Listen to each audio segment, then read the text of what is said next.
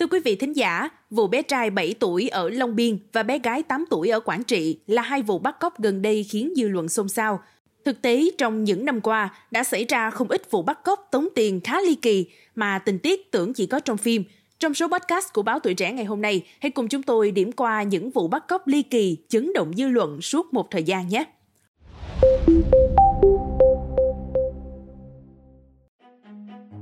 Hầu như tất cả các vụ bắt cóc đều bị lực lượng chức năng và quần chúng nhân dân phối hợp bắt giữ. Tuy vậy, những vụ việc trên phản ánh tính chất manh động của loại tội phạm này, gây ảnh hưởng xấu đến trật tự trị an xã hội. Một buổi chiều cuối tháng 5 năm 2022, Trần Văn Huy, 27 tuổi, ngụ huyện Bình Giang, tỉnh Hải Dương, đi chơi về nhà thì thấy cháu H đang chơi ở nhà mình. H là cháu gái ruột, gọi Huy là chú. Vì đang nợ nần nhiều không có tiền trả, Huy chợt nảy ý định bắt cóc cháu để đòi tiền chuộc. Thế là Huy chở cháu đi, đến chiều tối thì nhắn tin cho anh trai đòi 75 triệu đồng. Không chuyển trước 19 giờ sẽ đưa cháu đi Cao Bằng. Họ hàng khuyên can, Huy cũng không nghe.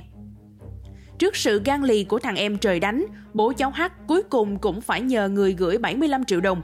Nhận được tiền, Huy kêu taxi chở cháu về đầu làng, còn mình thì bỏ lên Hà Nội, trả nợ và tiêu sạch số tiền chiếm được của anh trai.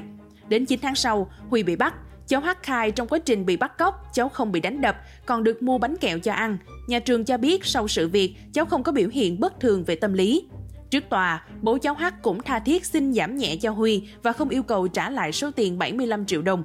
Nhưng trước tính chất nguy hiểm của hành vi phạm tội, Tòa án Nhân dân huyện Bình Giang tuyên Huy mức án 5 năm 10 tháng tù.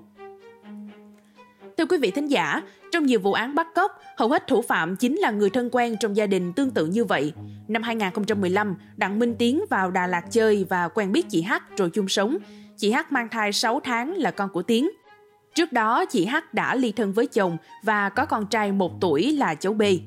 Thấy Tiến không có tiền, cũng không đi làm, nên chị H khuyên Tiến đưa chị và cháu B đi đâu đó để xin việc làm. Tiến nói dối ở Ninh Bình, Tiến có nhiều người quen, ra đó là xin được việc làm ngay. Cả ba người đón xe khách ra thành phố Ninh Bình. Ăn uống nghỉ ngơi xong, buổi chiều đó Tiến còn nhờ bạn chở mình và mẹ con chị H đến bệnh viện đa khoa tỉnh Ninh Bình để khám thai. Chị H vào khám, Tiến ở ngoài liền đưa cháu B ra cổng bệnh viện, kêu xe đi thẳng lên Hà Nội, rồi từ đó lên Móng Cái. Khám xong ra ngoài không thấy con đâu, Linh tính có chuyện chẳng lành, chị H gọi cho Tiến, nói nếu không đưa cháu B về sẽ đến công an trình báo.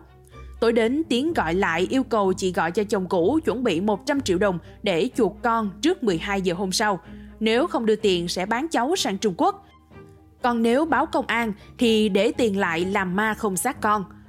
Tiến thậm chí còn gọi điện bắt chị H gửi trước 9 triệu đồng tiêu vặt trong khi chờ 100 triệu đồng tiền chuộc. Tiến bị công an bắt sau đó và bị tòa xử 8 năm tù giam.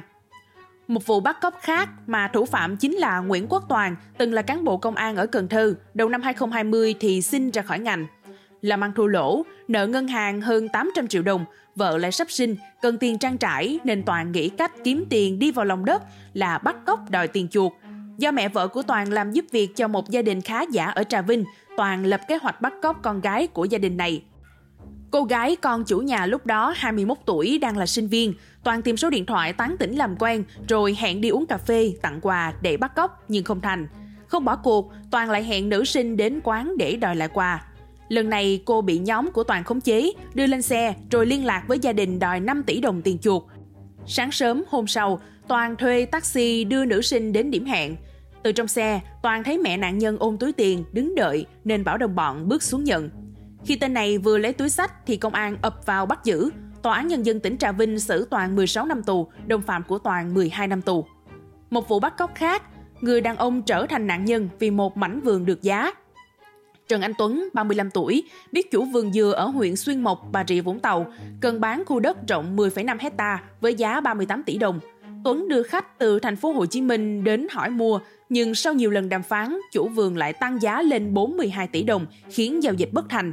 Tuấn rất bực vì không được hưởng hoa hồng, nảy sinh ý định bắt cóc chủ vườn đòi tiền chuộc. Tuấn thuê Tính và đồng phạm, vốn là những người có nhiều tiền án tiền sự với giá 100 triệu đồng để thực hiện kế hoạch. Tuấn cũng liên lạc với bạn làm ăn ở Lâm Đồng nhờ tìm chỗ gửi người lên cai nghiện, nhưng thực chất là để giam giữ nạn nhân. Sau nhiều lần khảo sát địa thế, đầu tháng 12 năm 2020, Tuấn thuê xe chở cả nhóm từ thành phố Hồ Chí Minh về Xuyên Mộc, gọi chủ vườn ra gặp để mua dừa. Gặp nhau, cả nhóm khống chế ông bằng roi điện rồi chở đi. Ông chủ vườn bị đưa đến căn tròi trong rẫy cà phê ở Lâm Đồng, có người canh giữ. Vợ ông bị những kẻ bắt cóc gọi điện đòi 4,5 tỷ đồng tiền chuộc. Bà báo công an và cái kết cho người cò đất tham lam là 16 năm tù vì tội bắt cóc nhằm chiếm đoạt tài sản. Và vụ cuối cùng mà chúng tôi muốn đề cập là vụ bắt cóc trẻ em từng gây xôn xao dư luận ở Bình Dương suốt một thời gian dài. Cụ thể, vào lúc 9 giờ 30 phút ngày 20 tháng 11 2020, hai cháu Lê Anh Đê, 13 tuổi và Nguyễn Thị Thanh Quy, 10 tuổi, đang chơi trước sân nhà ở thị xã Tân Uyên, Bình Dương thì có người đàn ông lân la đến hỏi xin cành bông giấy trước nhà. Người này dụ, có đi chơi với chú không? Chú chở đi mua kẹo. Bị từ chối, biết không dụ được nên ông này nắm tay hai cháu bé kéo ra xe. Kéo được chừng 10 mét thì cháu Đê giật được tay ra.